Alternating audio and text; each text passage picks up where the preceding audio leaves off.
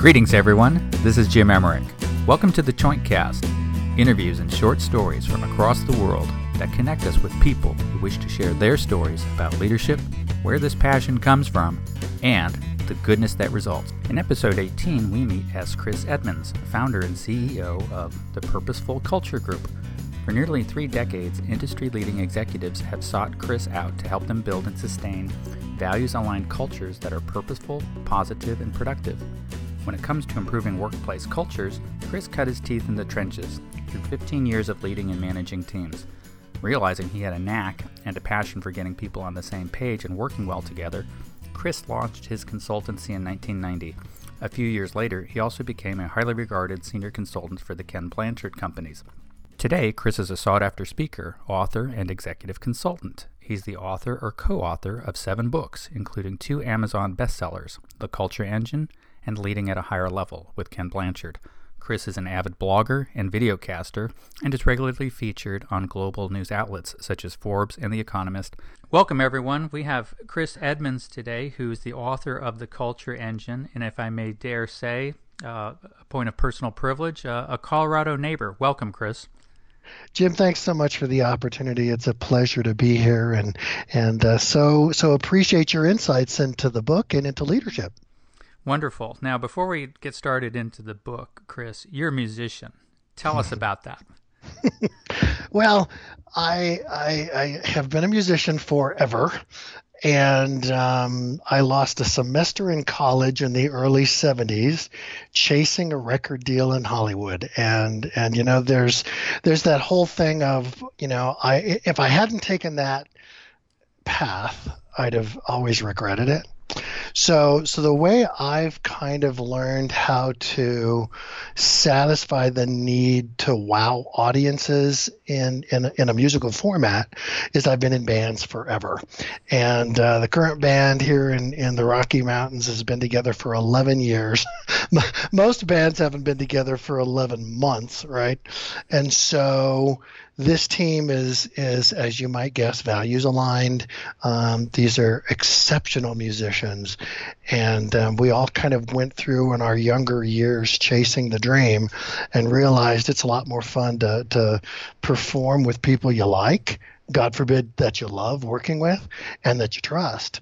And so this team is is pretty amazing, and and um, we're we're busy. This is our busiest time of year, um, spring, summer, weddings and corporate gigs, and and we actually have um, five I think we do. We have five separate nights where we're headlining at the infamous, legendary Little Bear Saloon in, in Evergreen, Colorado. We don't do a lot of public shows, um, but we do everything from country and country rock to Lady Gaga and Pink and and uh, classic rock and and uh, and our own music as well. And so I get to play guitars and banjo and mandolin and do vocals and it's it's just an immense joy. If i could make money at that you and i might never have met. But you know i've got a real job as does everybody else.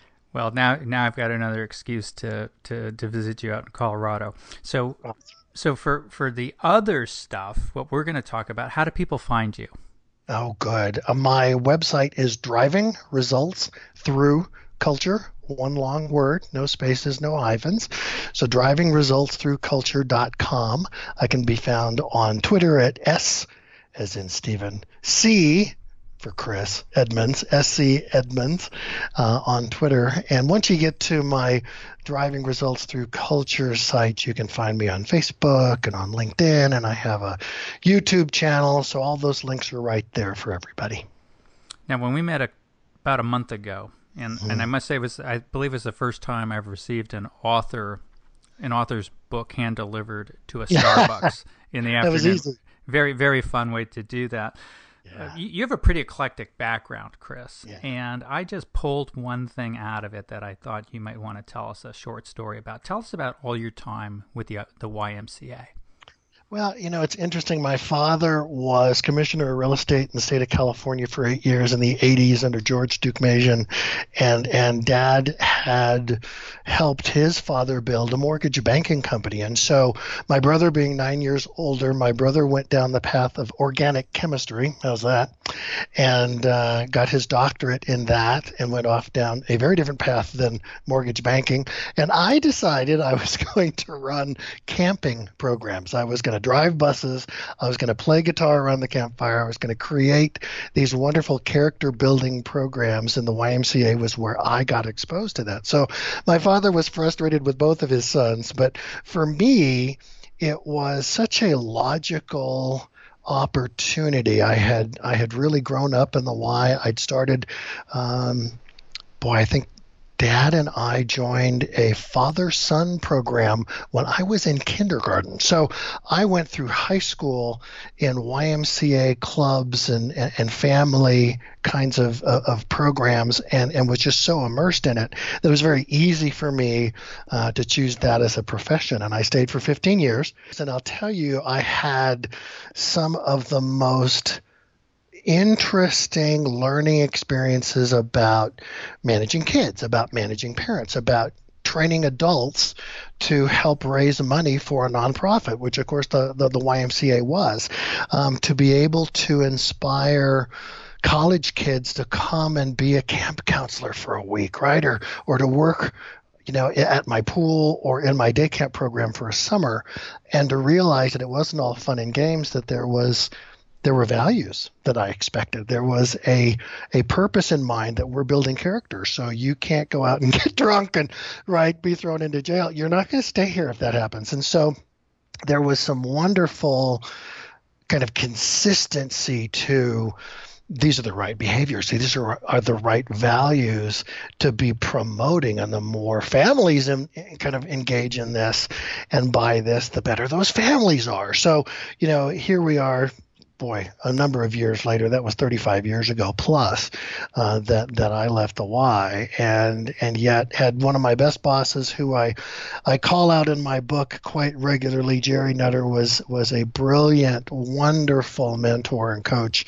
of mine in my YMCA days, and at the same time, as as anyone might do over the course of a 15 year career, I had some really terrible bosses as well, but they all taught me a great deal. Some of the learning was a little more painful, um, a little more more anxiety and stressful, but um, it was all good learning nonetheless. When you put it that way, now it sounds like an organic path. it, it's interesting. I, I, was thinking about this. Uh, you know, it's it, Jim. I bet you the same way. We have books everywhere, right? Mm-hmm. And so my lovely wife says that's the shelf for books, and it's and you have too many books there, so you have to you have to cull. You have to give some away.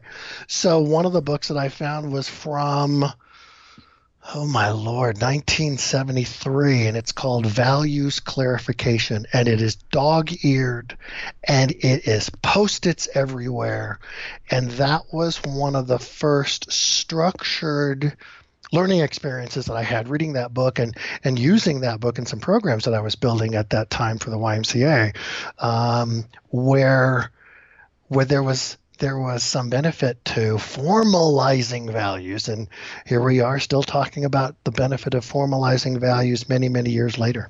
How about that? Now let's turn the audience to your book, The Culture Engine, and uh, a note. E. E. Cummings style, that's all lowercase. The Culture Engine, Chris Edmonds. So, so first of all, just go get the book. And one of the reasons why, and it jumps right out when you open the book, you you call to develop an organizational constitution. Yeah. That's pretty darn unusual. That suggests great experience leading to that construct. When did you mm. first come up with that idea?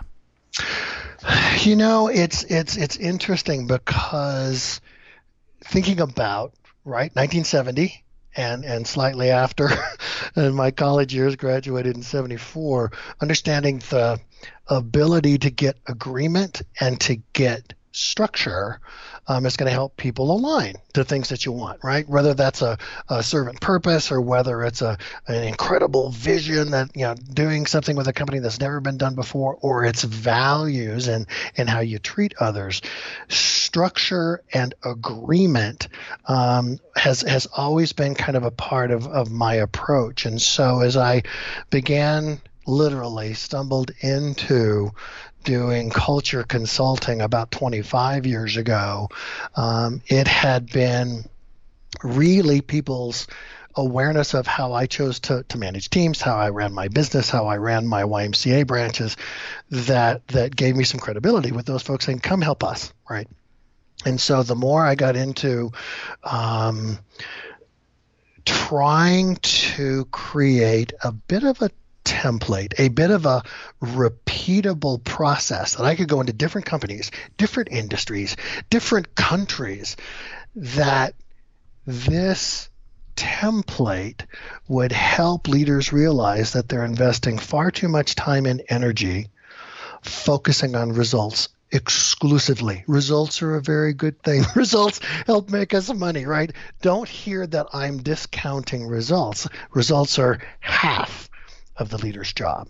And what the culture engine does and what an organizational constitution does is it allows leaders to do the other half of their job, which is to ensure people treat each other kindly every day. Imagine that. So it's about values. It's about ensuring that you define an organizational constitution, the language is so wonderfully Western. Um, we can go back to the Magna Carta, right? But the language is well known globally. I can speak about an organizational constitution, and leaders nod their heads. Oh, what's in it? Right? And they get their pens and pencils out, or they get their iPads out and their tablets and start to type, right?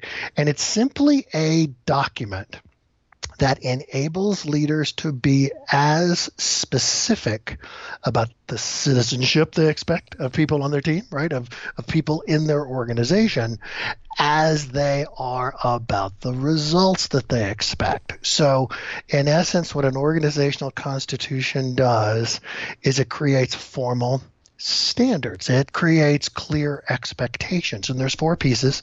Um, the first is that servant purpose. It's the idea that um, if if the only reason that you as a leader communicate to your team, to your company, that the reason for the company is to make money, well, that doesn't really impact a whole lot of people because it's not by its nature beneficial, except maybe you'll keep the doors open and I can have a job right next month and, and next year as well.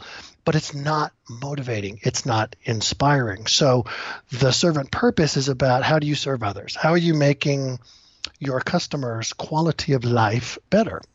And therefore, how are you helping make employees' lives better? How are you helping improve the quality of life in your community? So it gets leaders again away from the my sole reason for being is to make money. So servant purpose clearly says to what end how how are you as a team as a division as a multinational everything in between helping others thrive. So that's an interesting place to go.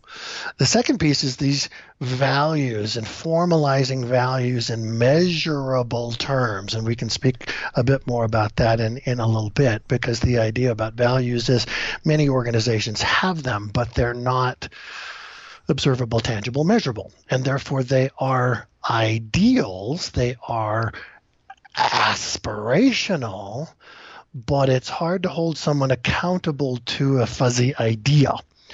And if you think about what I want to do with getting values defined in observable, tangible, measurable terms, is to have you be able to say, integrity means you doing what you say you will do, period. And, and maybe there's two other behaviors you'd want to throw in there, but maybe you're going to need behaviors around safety that are very, very similar. And they're very simply proactive. They're positively stated, right? But they are I can watch you for a month, I can watch you for three months and be able to rate you on a scale of one through six, right? On the degree to which you are actually demonstrating that behavior. So we shift values from these fuzzy, lofty, aspirational terms to these are the this is how you treat others today, every day. This is this is the gig. And if you can't do that, well, you may be a delightful person, but you can't stay here. You cannot treat others in a demeaning fashion, a discounting fashion, a dismissive fashion. You cannot stay here. And so that's an interesting you can you can tell that an organizational constitution isn't simply a document that you complete and then you post on SharePoint. it is actually a document that crafts a different way of operating the business. And leaders have to live it, leaders have to model it, leaders have to coach it, and you no longer tolerate bad behavior. Now, the other two pieces of an organizational constitution are strategies and goals. So we take care of the result side of things, right? Strategies or or, or your market opportunities and, and, and what's your plan for uh, bringing new, cool, amazing products and services to customers um, such that they'll be with you forever, right? With you for a long time. And the goals are those tactical results, those targets around how are products and services being delivered and being implemented and being marketed and all that. So you can tell that within this organizational constitution, the construct is a great word because, in essence, by infecting leaders with this idea, I'm changing their understanding of what a good leader does. It's not just driving results, it's driving results while crafting a purposeful, positive culture at the same time. Fantastic. Now let's let's wheel back a little bit in case we're getting ahead of our audience. I'm thinking about how to start, and mm. your book called a lot for alignment, especially in the early part, like Jim Collins. And I yep. I consider I consider the the two of you intellectual companions as a result. But for for someone listening to this, how can we uh, a new leader perhaps how can they begin to think about what alignment really means on a day to day basis? Well, think of it as, and we're, going to use the alignment piece on, on two fronts, right? We're going to do the performance alignment and we're going to do values alignment. So let's talk about performance alignment because that, um, for better or worse, is typically where leaders invest a lot of time and energy. Not a bad thing, right? Again, we are promoting um, meeting or exceeding um, the results targets that we've set, right, for for for ourselves and for our teams and for our overarching company. And so alignment to performance means that you are steadily tracking goal accomplishment. You're tracking uh, if goals are exceeded, then let's bump that 10% here this quarter, see if we can do better, right? That there's a constant, not only target setting process, and then let's compare. Let's see through the progress of a 12 month period or the progress of a two year period. Let's make sure that we are keeping everyone aligned to the performance of the products and services that in essence we've promised to our customers and our stakeholders so there's a there's an alignment piece around delivering what we've promised from a products and service side and again that's half the leader's job. So the other half of the leader's job is to define values in observable, tangible, measurable terms, and then aligning people to those behaviors. And what this allows is there's a lot of the same tactics that a leader might use when managing performance targets that they can translate rather simply into the realm of citizenship, of teamwork, of of kind treatment, of civil treatment, God forbid, right? And so we get crystal clear expectations, just as you might, for example, say, if you're in a, in a sales role, you're going to sell five cars every month. By the way, I've never been a, a car salesperson. I have no idea if that's good or if that's bad or whatever, but hypothetically, let's throw that out there. So if you're going to sell five cars a month, then we're going to be looking at all kinds of tactical things about, you know, how many people do you see every day? How do you do follow ups? Yada, yada, yada, right? There's, there's some understanding that there's a huge amount of time and energy. There's little things that must be done that will lead you to i mean maybe it's 50 people you see a month but only five buy. Well if five's your target five's good right? But if you have to sell 20 then maybe you need to see more right? Engage more than with just those 50 people that might have satisfied that earlier target. So the alignment piece as you translate that into valued behaviors is if integrity is I do what I say I will do, I keep my commitments. If respect is I treat you with dignity and respect, it's like, well, you can't define respect by using the word I, I know, I know. And I've got a bunch of examples we can use. But the idea is the tactics of aligning values into the way people actually treat each other is you as a leader not only have to model each of those behaviors, but you have to be able to nimbly observe them in others, especially your own team, and then to immediately coach. Ah, now we get into coaching. And just as leaders are comfortable with looking at the tactics, right? If I'm going to sell five cars, how what are, what are all these small but critically important steps I must take to make sure that I'm doing everything I can to reach the right people to get those sales.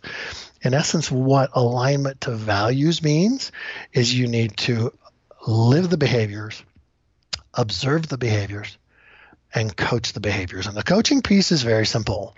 Once you see behaviors that people are modeling and they are the behaviors that you want, in essence, they're your valued behaviors, then you need to jump in, praise the tar out of that. You need to actually have positive consequences be expressed right? You don't go thinking, oh boy, Jim did a great job with that conversation, you know, with that customer or with that internal peer.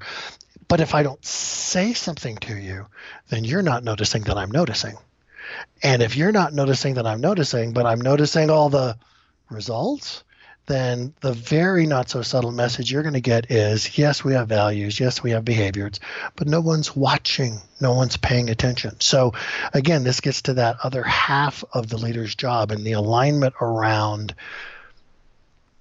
encouraging, demanding citizenship as you've defined it is critical, which means when you see people treating others in ways that miss, that fall short of the value standards you've created, you must jump and and express in a non-judgmental, kind yet firm way, Chris, Chris, Chris, that's not how we treat people around here. And and as you can guess, the alignment's only going to happen with conversation and with coaching and with modeling. And that means this is this is one of those interesting coaching opportunities that I have with senior leaders is how much time is it going to take you to be able to model and coach praising aligned behaviors, redirecting misaligned behaviors on the value side? and they look at me and go, "I've got two hours a week," and it's like that's not even it's not even going to start. I'm gonna I'm gonna interrupt you right here because mm-hmm. this is such an important point. You've called now out a couple times that culture has to become, if you would, a high payoff or high priority activity. You're, specifically, you said it's half the job. Yeah. And now you just started walking into something else I wanted to ask. What usually prevents people from doing this? You know, it's interesting. Uh, for for the most part, leaders are doing what they have been asked to do, what they've been trained to do, and what they've seen their bosses do, whether that's good or bad, right?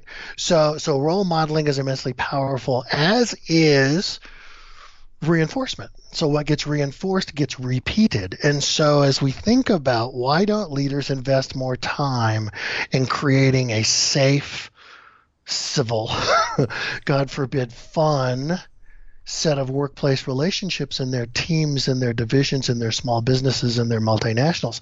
It's because they've rarely seen other leaders do it. And unfortunately, they don't know how. So, so the idea of first of all, are they observing that relationships aren't very good, that trust is low, that that demeaning, dismissive, discounting behaviors happen a lot? To be honest, uh, a lot of leaders don't even look at that. So it might take an organizational heart attack, some event and often that event is an engagement survey, right? It's a morale survey. It is a um, uh, it, it, could even be so simple as a customer being so badly mistreated that it, you know, makes the national news. You know, some of our airlines have seen some of that over the past few years, right? That there's such a complete viral huge explosion that shows a disconnect of values and that that actually hurts the brand and so the idea goes back to I don't expect senior leaders to be comfortable observing these nuances of culture or to be skilled in aligning folks to the culture that they want because they've never been asked to do that. And so my job is to not only help them with the clarity that can come with an organizational constitution, but that that's 10% of the work right 90% of the work is the alignment part which is the living it and coaching it and and and redirecting and not tolerating bad behavior anymore and and cheering to the stars folks that are aligning to your desired values. So you can tell it's it's such a wonderful opportunity to say to leaders, I get that you've never done this before, but it's okay. You already know how to. We're just going to take those same skills that you use to manage performance effectively, assuming they do, right? Uh, and we're going to translate those into helping you manage values effectively. So let's introduce the performance values matrix now. Mm-hmm, mm-hmm. That's a nice little uh, quad diagram that can that can give us um, a construct. Yep. Tell us how we can use that. Well, the performance values matrix was was um, initially uh, used by Jack Welch at GE, um, and and Welch was the first corporate senior leader, president um, around the globe um, who basically demanded values alignment um, as important as results. Um, and so that idea is is is taken from from Welch's work. Um, my view is that um, to help people realize that the the simple again xy graph you know performance on the vertical axis values match on the horizontal axis it helps reinforce that if you're all you're paying attention to is performance you're missing a great deal. And and what you're missing is how to engage people's hearts and god forbid spirits into a safe civil responsive, engaging workplace where performance goes up, which we'll we'll talk about here in a little bit. And so it's very simple. There's there's you know low performance to high performance, and of course leaders uh, are constantly driving to make sure that their teams are delivering consistent high performance, exceeding performance expectations. But the addition of that horizontal axis says while they are performing wherever they're performing, right, high or low, there's also a citizenship, right, that they're demonstrating. They're either modeling your values, which would be great, they're living those behaviors, um, or they're not. And and so it's a very simple graphic. And of course, we've seen XY graphs boy, since what geometry way back in, in elementary school, right? So everyone's seen those kinds of, of comparisons. And yet, what it does for leading a culture is it allows leaders to say, well, good, we've got some traction on the performance that we desire, right? But what we are not investing any time in or not consistently enforcing is what a good citizen does around here. And so excellent leadership, great bosses do both. And so the idea is if you've got someone in that upper right quadrant, which means they're exceeding performance expectations while modeling your valued behaviors. You should praise the snot out of them, right? You should you want to keep them, you want to pay them large bills, right? Maybe even large stacks of small bills, however you want to pay them, but you want to validate them and and encourage them to stay, right? And the folks on the lower left, which is not meeting performance expectations, not modeling your values, you don't have enough time to fix both of those things. And so our coaching very simply is lovingly set them free. Let them go somewhere else because you don't have time to fix them. Number 1, and number 2, they may never get better, right? They may never be able to reach that exceeds performance expectations and may never be able to exceed values expectations. On the bottom right of that XY graph is the falls short of performance expectations, but great great corporate citizens just just benchmark players around the values and the reality is that costs the business as well right? They may be terrific people and very kind and and very generous but if they can't deliver what you're promising that's going to hurt the business. That's going to hurt the customer experience. And ultimately it's going to hurt the ability of the business to grow. And so what do you do with those bottom right people? Well don't fire them yet right? How do we find a way for them to genuinely contribute from a performance side which may mean some creative job creation or job changes. And hopefully they'll find, again, an opportunity where they can genuinely contribute while demonstrating those clearly embedded in their hearts, right, desirable valued behaviors. If they cannot find a way to genuinely contribute, you must lovingly set them free. And and both of those are are interesting let's call it lines to step across, right? Now, the upper left is the interesting one. And oh, we could talk for quite some time about the upper lefters. The upper lefters are exceeding performance expectations, but thumbing their noses at the values and behaviors. And these folks are poison in a culture because what they do is they, quote, succeed at that which has been primarily emphasized, monitored, rewarded in the past, which is results, but they do so in ways that can be perceived as unethical, uh, as shady, as bending the rules, etc. And so, if you craft an organizational constitution and you formalize different rules of engagement that we're going to behave according to these values and you have people that therefore are not living according to those valued behaviors.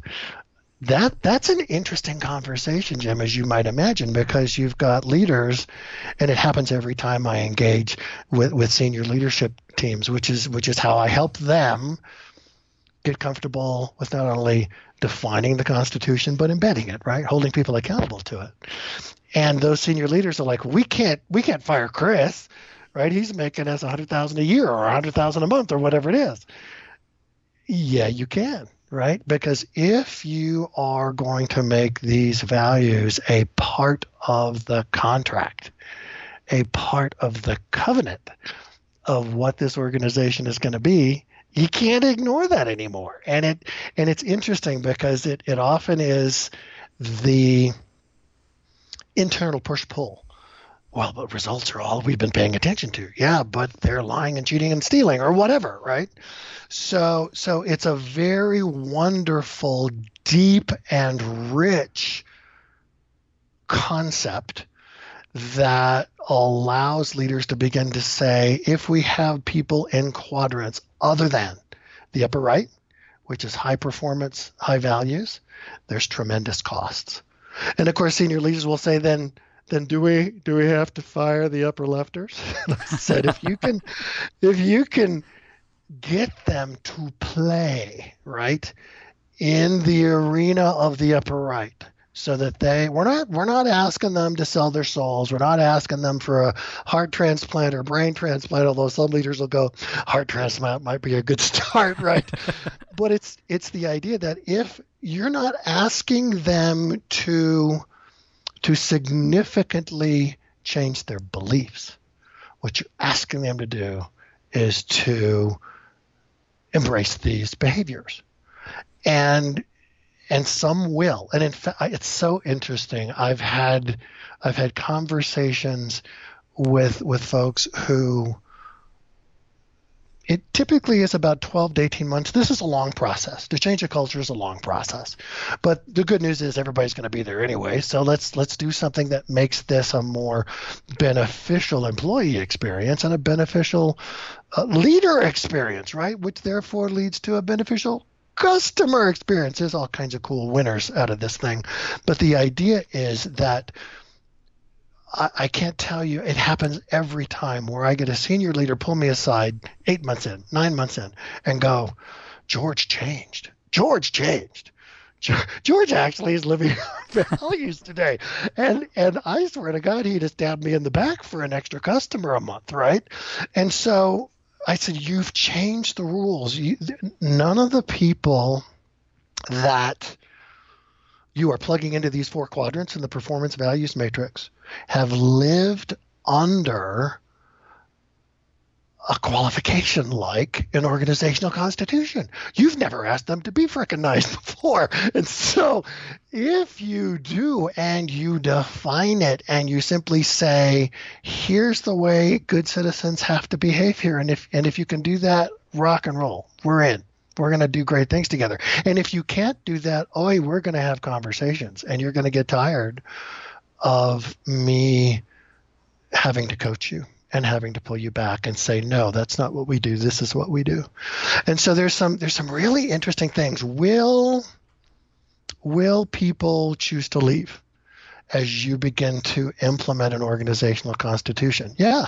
Yeah they will um, some may feel like yeah you're not paying me enough to make me be nice to these morons right right some may say this is too much work. You know, I'm 50, I'm 40, I'm 30, I'm too old for this, whatever it is. I can go up the street and get a job for the same pay, and I don't have to be nice to people. Now, they won't say it that way, right? But if they self select out, let, let them go. Let them go. And what you end up with is people who might struggle a bit, right, periodically with the alignment to valued behaviors every day because they're well trained to behave badly. Us humans treat each other terribly. And and sometimes we do the teasing kind of shade to it. Oh, I'm just joking. But we're really mean to each other. And and that's not going to craft trust and respect in a workplace. And so what that performance values matrix does, it's such a wonderful, simple visual. And many of us are visual learners. And it's like, oh, I get it. But then I go deeper to say, and if someone stays in the upper left, or someone stays in the bottom left, or stays in the bottom right, how does that cost your business? And leaders get it. They get it. It's almost as though you're saying you become what you tolerate. Absolutely. Absolutely. So a couple, and, and the, a couple more questions. Mm-hmm. Now, I wanted to ask you, um, how do you know when you're living within your defined culture? But mm-hmm. I think a better question is, what have you learned from Gary Ridge and his WD 40 experience? Because you call him out multiple times. I do. I do. I do. Uh, Gary Ridge is, is, is brilliant. Gary um, is has been the president of WD-40 companies for 17 years, I believe. I may have that wrong. Uh, and I met Gary in 2000. Um, I was a faculty member at the University of San Diego School of Business for a master's degree program that was sponsored by the Ken Blanchard companies, where I'm still affiliated, and and the School of Business. And so Gary was in that first cohort, and I'm thinking, you've already got two master's degrees. you got you've got a decent job. You know you're doing okay right? And it's like he, he just loved learning. And, and and what has been really uh, immensely enjoyable is to, to see Gary grow and to to see Gary appreciate the the way to change a classically structured and classically operated organization to to a tribe, which is their language, of of people who trust each other, who don't make mistakes. They have learning moments and the whole idea of a, of a mistake is that's fear. Well, how do you drive fear out of, of the workplace? Well, you have people share what they've learned today. So we don't have the same dumb mistakes being made because no one knows. We share our learning moments all the time, which changes the frequency of those mistakes and opens people up to learning and opens people up to their fears. So so what Gary and his his his team has done with this global business is is literally create a culture that is one based on trust and respect and based upon helping others succeed and and, and I had uh, the opportunity to, to bring Gary through the magic of, of Skype and video conferencing to to one of my newer uh, senior leadership teams with a culture client and they had all these questions for Gary, and and and Gary is so approachable and he's so open. And and the president asked him he said so did you have this marvelous strategy all put together said, Gary laughed and said, No, we made mistakes every day, and we're still making mistakes every day. But the idea is that that the people who've been attracted to this business and attracted to this culture are the ones that hold us accountable for keeping it safe and kind and friendly and and also they've they've got a lot of work to do, right? They've got customer commitments they've made, and they've got cool new products they're playing with, and and uh, and and so they've got a team that I'm gonna I'm I'm, I'm gonna guess at this because I can't remember off the top of my head. Right now, the engagement rating, they do a survey of their global team every two years.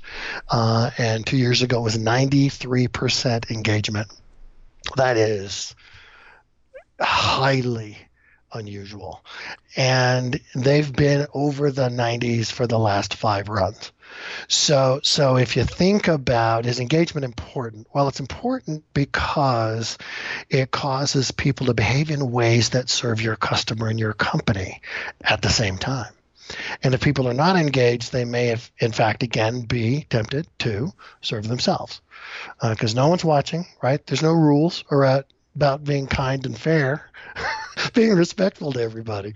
So so Gary Gary has continued to evolve the WD-40 companies into a rather remarkable tribe, and uh, the people that work there love it. Uh, the people that work there um, are amazed.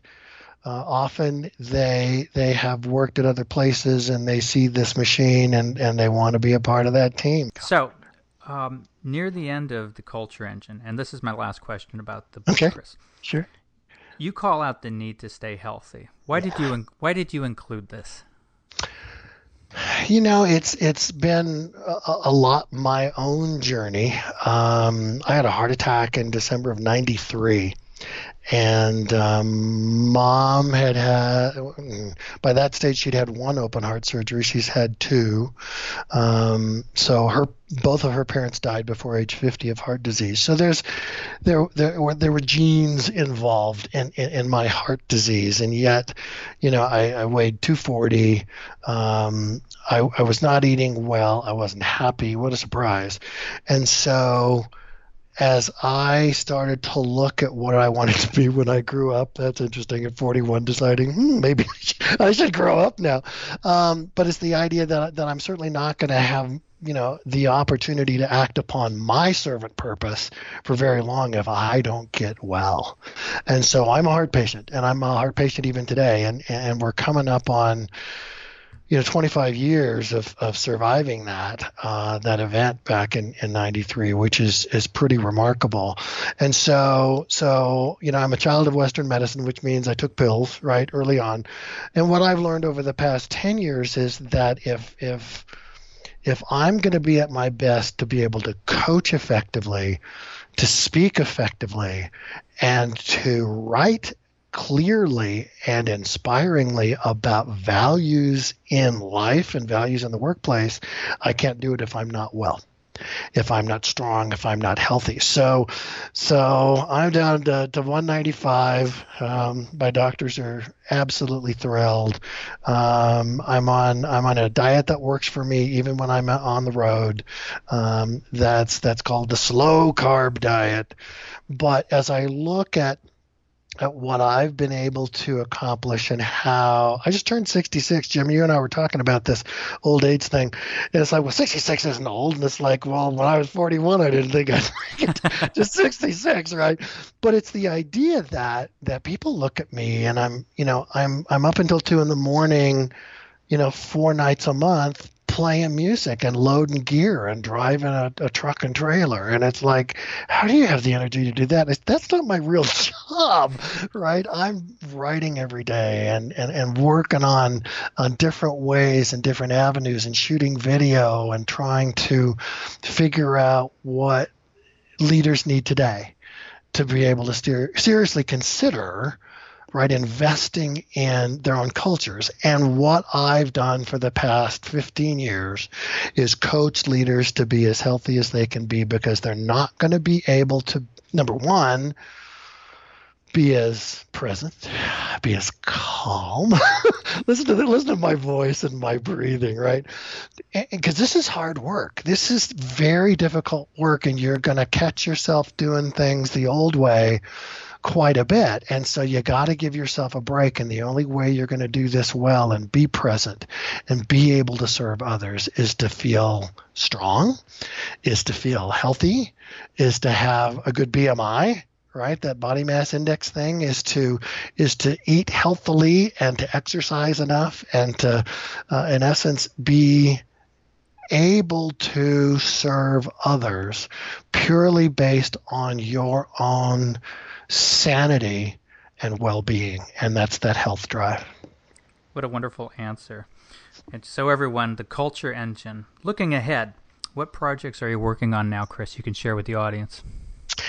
Well, what wonderful timing, Jim. You know, we were talking about this last month. Um, this week, the next book rep- proposal will go to uh, my publisher. Um, Wiley has first right of refusal for my next book. So I'm working with uh, a, a, colleague and, and, gentleman and scholar, a gentleman named Mark Babbitt, um, who's the author of A World Gone Social. And he and I are working on a book on leadership in the future of work, which is kind of an interesting perspective and interesting take. And we're very excited about what we've discovered in the interviews we've been having and the research that we've we've been doing. And there's some there's some very cool things that leaders are going to need to do not only today, right, because the future is now, uh, but in the next five or six years or so, that they can, um, in essence, create a tribe, create an organization where people feel trusted and respected and validated, and can create really cool things in all corners of the world. So, so we're just finalizing the proposal now. That's that's the big thing on the plate, and uh, we know a publisher is going to grab this, which means we'll be writing for the next two months. Fantastic. And I'm looking forward to that. Maybe it's an excuse for another future Starbucks exchange. That's easy, Jim. We're not we're not very far from each other and coffee coffee is always a good idea. Well, thank you again, Chris Edmonds, the Culture Engines. What a wonderful joint cast. Thanks again. Thank you, Jim. Thank you for listening today.